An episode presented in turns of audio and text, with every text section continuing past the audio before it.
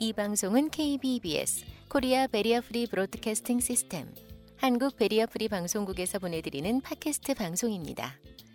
저희 방송은 시각장애인 여러분과 함께 만드는 방송으로 팟빵 채널 12741과 팟캐스트에서 들으실 수 있으며 페이스북 KBBS KR 한국 Barrier Free 방송국 페이지를 통해서도 청취자 여러분의 의견을 댓글로 남겨주실 수 있는 소통하는 방송입니다. 댓글 남겨주시는 분들께는 저희가 준비한 선물도 드리니 여러분의 많은 참여 바랍니다. 이 방송의 진행자는 시각장애인 이창훈, 현정희 앵커와 이유원 아나운서입니다.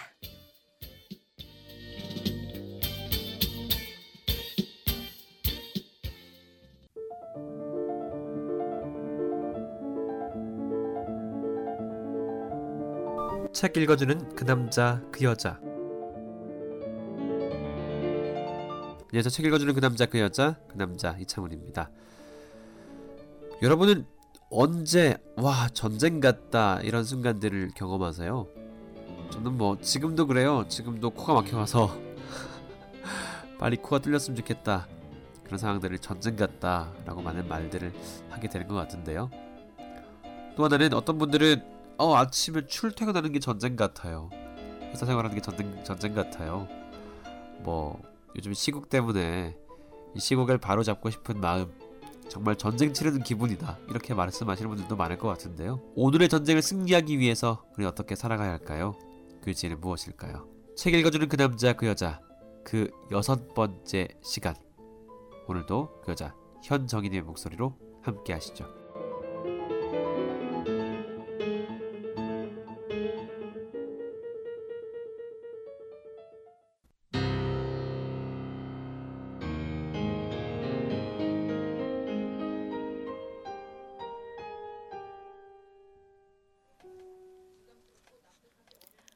광란의 역사를 살아낸 예술가의 슬픔을 그리다. 쇼팽의 발라드 1번과 로만 폴란스키의 피아니스트. 제목이 같은 영화 두 편이 개봉되어 관객들을 어리둥절하게 했던 때가 있었다. 제목은 피아니스트. 하나는 2002년 칸 황금 종려상 수상작인 로만 폴란스키 감독의 피아니스트요. 다른 하나는 2001년 역시 칸 영화제에서 그랑프리를 수상한 미카엘 하네케 감독의 피아니스트이다. 물론 이 두 편은 제목만 같을 뿐 이야기하고자 하는 바는 전혀 다르다. 다만 피아니스트라는 제목에서 보듯이 클래식 피아노 음악이 영화 전체의 소재가 되었다는 점이 동일할 뿐이다. 재미있는 건 폴란스키 감독은 쇼팽을 하네케 감독은 슈베르트를 내세웠다는 것인데 이 부분에서 두 영화가 서로 다른 길을 걸을 수밖에 없음을 짐작할 수 있다. 여기서 먼저 감상하고자 하는 것은 폴란스키 감독의 피아니스트이다. 이 영화는 나치의 홀로코스트, 즉 대학살이 배경이다. 얼핏 스티븐 스필버그 감독의 쉰들러 리스트나 로베르토 베니니 감독의 인생은 아름다워 등이 떠오를 법도 하다. 하지만 유태인 수용소와 관련하여 깊은 상처를 지니고 있는 폴란스키 감독이 실존 피아니스트 블라디슬로프 스필만의 회고록을 원작으로 이 작품을 만들어냈다는 것에 남다른 의미가 있을 듯하다. 이 작품은 제2차 세계대전 당시 나치의 유대인 확살이 진행되는 폴란드 바르샤바 게토, 즉 유태인 강제 거주 지역 한가운데에서 어느 유태인 피아니스트가 겪는 생사의 고비와 처절한 생존을 그린 감동의 실화극이다. 그 피아니스트가 바로 1939년부터 1945년까지 게토 지역에서 살아남은 20여 명의 유태인 중 하나인 스필만이다. 폴란스키 역시 유태인으로서 유년 시절 아우슈비츠 수용소에서 어머니를 잃고 유태인 학살 현장을 직접 체험했다. 더구나 폴란스키는 이전에 발표된 쉰들러 리스트 연출 제의를 아직 준비가 되지 않았다는 이유로 거부했던 인물 아닌가?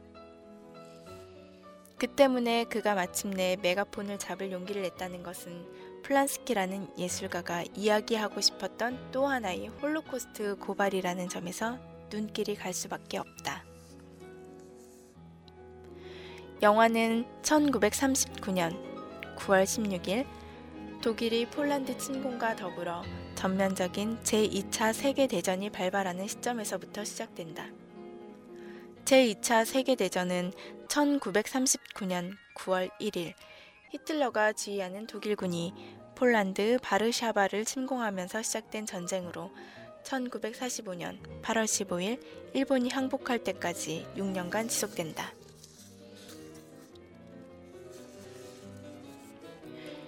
유태인 대학살 역시 이 시기에 일어났다.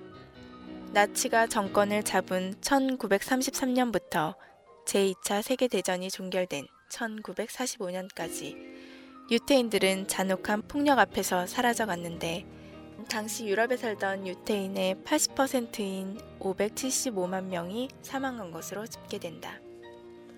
이 사건은 인류의 사회, 문화에 걸쳐 깊은 영향과 상처를 남겼다.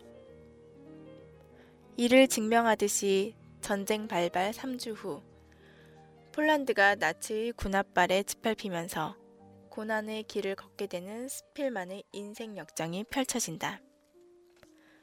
나치가 내린 유태인 격리령에 의해 가족과 함께 격리되었던 스필만은 학살로 이어진 나치의 만행에 가족을 잃고 홀로 외롭고 지난 생존 투쟁을 벌인다.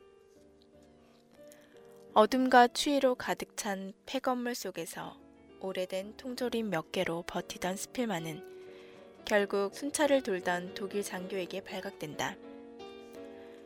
유태인 도망자임을 눈치챈 독일 장교가 신분을 대라고 요구하자 스필만은 피아니스트라고 말한다. 한동안의 침묵이 흐르고 독일 장교는 스필만에게 피아노 연주를 명한다. 그야말로 절제절명의 순간이다. 스필만은 온 영혼을 손끝에 실어 어쩌면 지상에서의 마지막 연주가 될지도 모를 연주를 시작한다. 그 피아노 선율이 바로 쇼팽의 발라드 1번이다. 이 작품은 1836년 쇼팽이 20세 때 만든 곡으로 미츠키 에비츠의 서사시 콘라드 윌렌도르에서 영감을 받아 작곡했다. 강하면서도 화려하고 자유로운 소나타 형식의 곡으로 슈만은 그의 가장 거칠고 또 가장 독창성이 풍부한 작품이라고 평했다.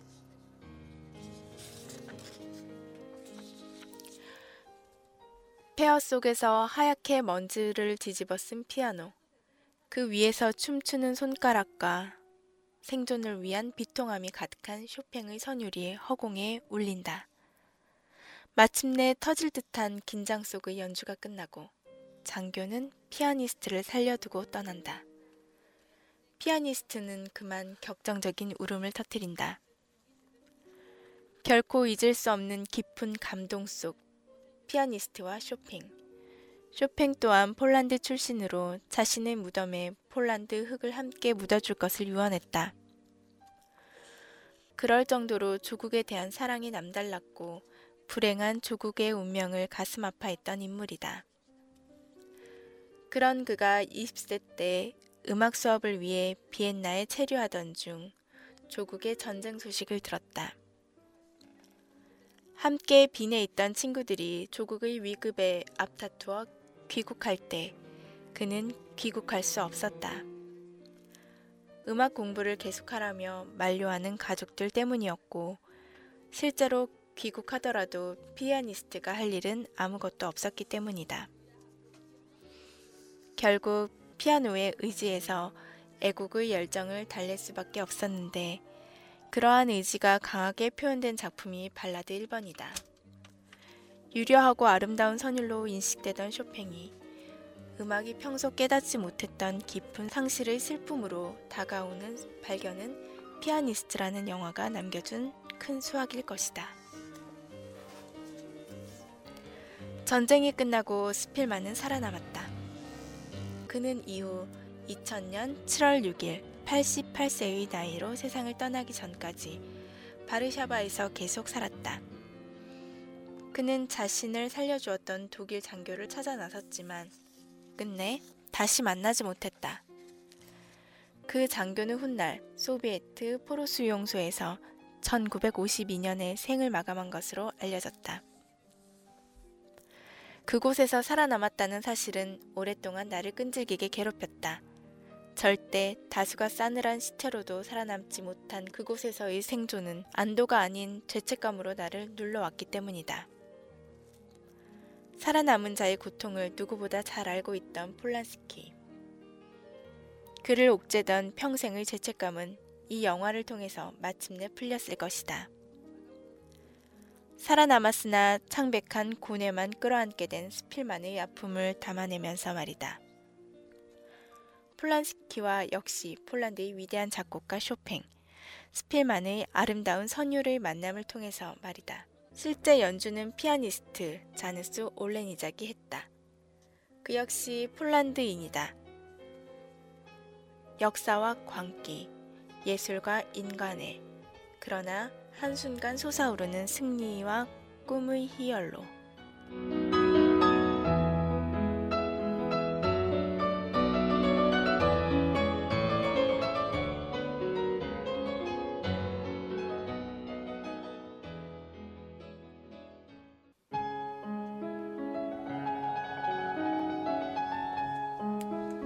This is the greatest pianist in Poland, maybe the whole world. No one plays Chopin like you. I hope that's a compliment.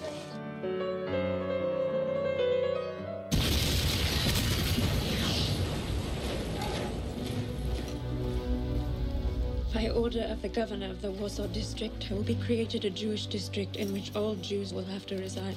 You must get away at once. I'm not leaving. Can't I take my chances here? But I have to keep moving here. The Germans are hunting down indiscriminately now. Keep as quiet as possible. No one knows you're here. I want to help. I want to do something. Don't let them get you alive. If you prick us, do we not bleed? If you tickle us, do we not laugh? If you poison us, do we not die? And if you wrong us, shall we not revenge?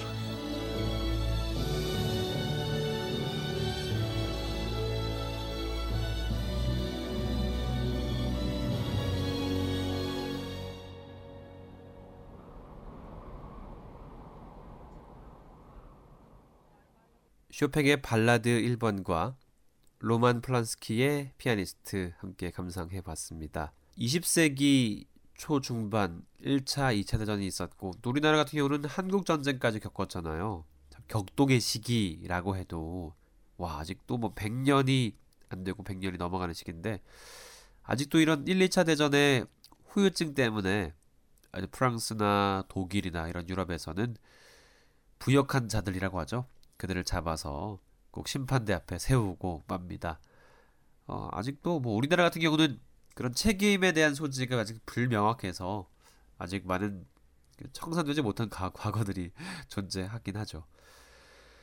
유럽 생활의 무대에서 이런 전쟁에 대한 또 유태인 학살에 대한 아직도 그런 공포와 트라우마가 있는 그 유럽 이런 세대를 이런 시대를 살아온 그 사람의 이야기 역동적인 피아노 소질과 함께하는 그런 시간들 정말 어, 영화가 가진 큰 힘 그리고 전쟁에 대한 참혹한 여러 가지 생각들 광기 감정들이 교차하는 그런 영화가 아닌가 이런 싶습니다.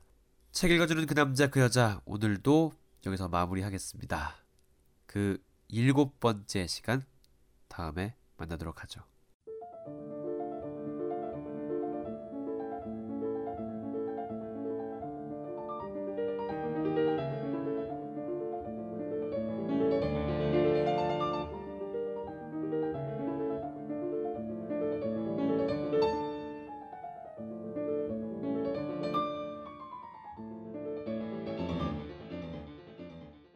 본 도서 요약본은 원본 도서의 주요 내용을 5% 정도로 요약 정리한 것입니다.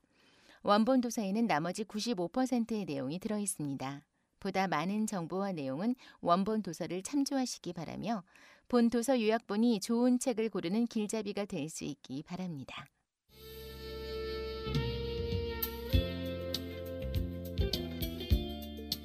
책 읽어주는 그 남자 그 여자 이 프로그램은 북코스모스와 함께한 방송이며 소개해드린 책의 요약본은 북코스모스에서 제공한 내용입니다. 지금까지 KBBS 한국 베리어프리 방송국에서 보내드린 팟캐스트 방송을 함께 하셨습니다. 저희 방송은 시각장애인 여러분과 함께 만드는 방송으로 팟빵 채널 12741번과 팟캐스트에서 들으실 수 있으며 페이스북 KBBS KR 한국 베리어 프리 방송국 페이지를 통해서도 댓글로 소통하실 수 있습니다. 청취해 주신 가족 여러분 감사합니다.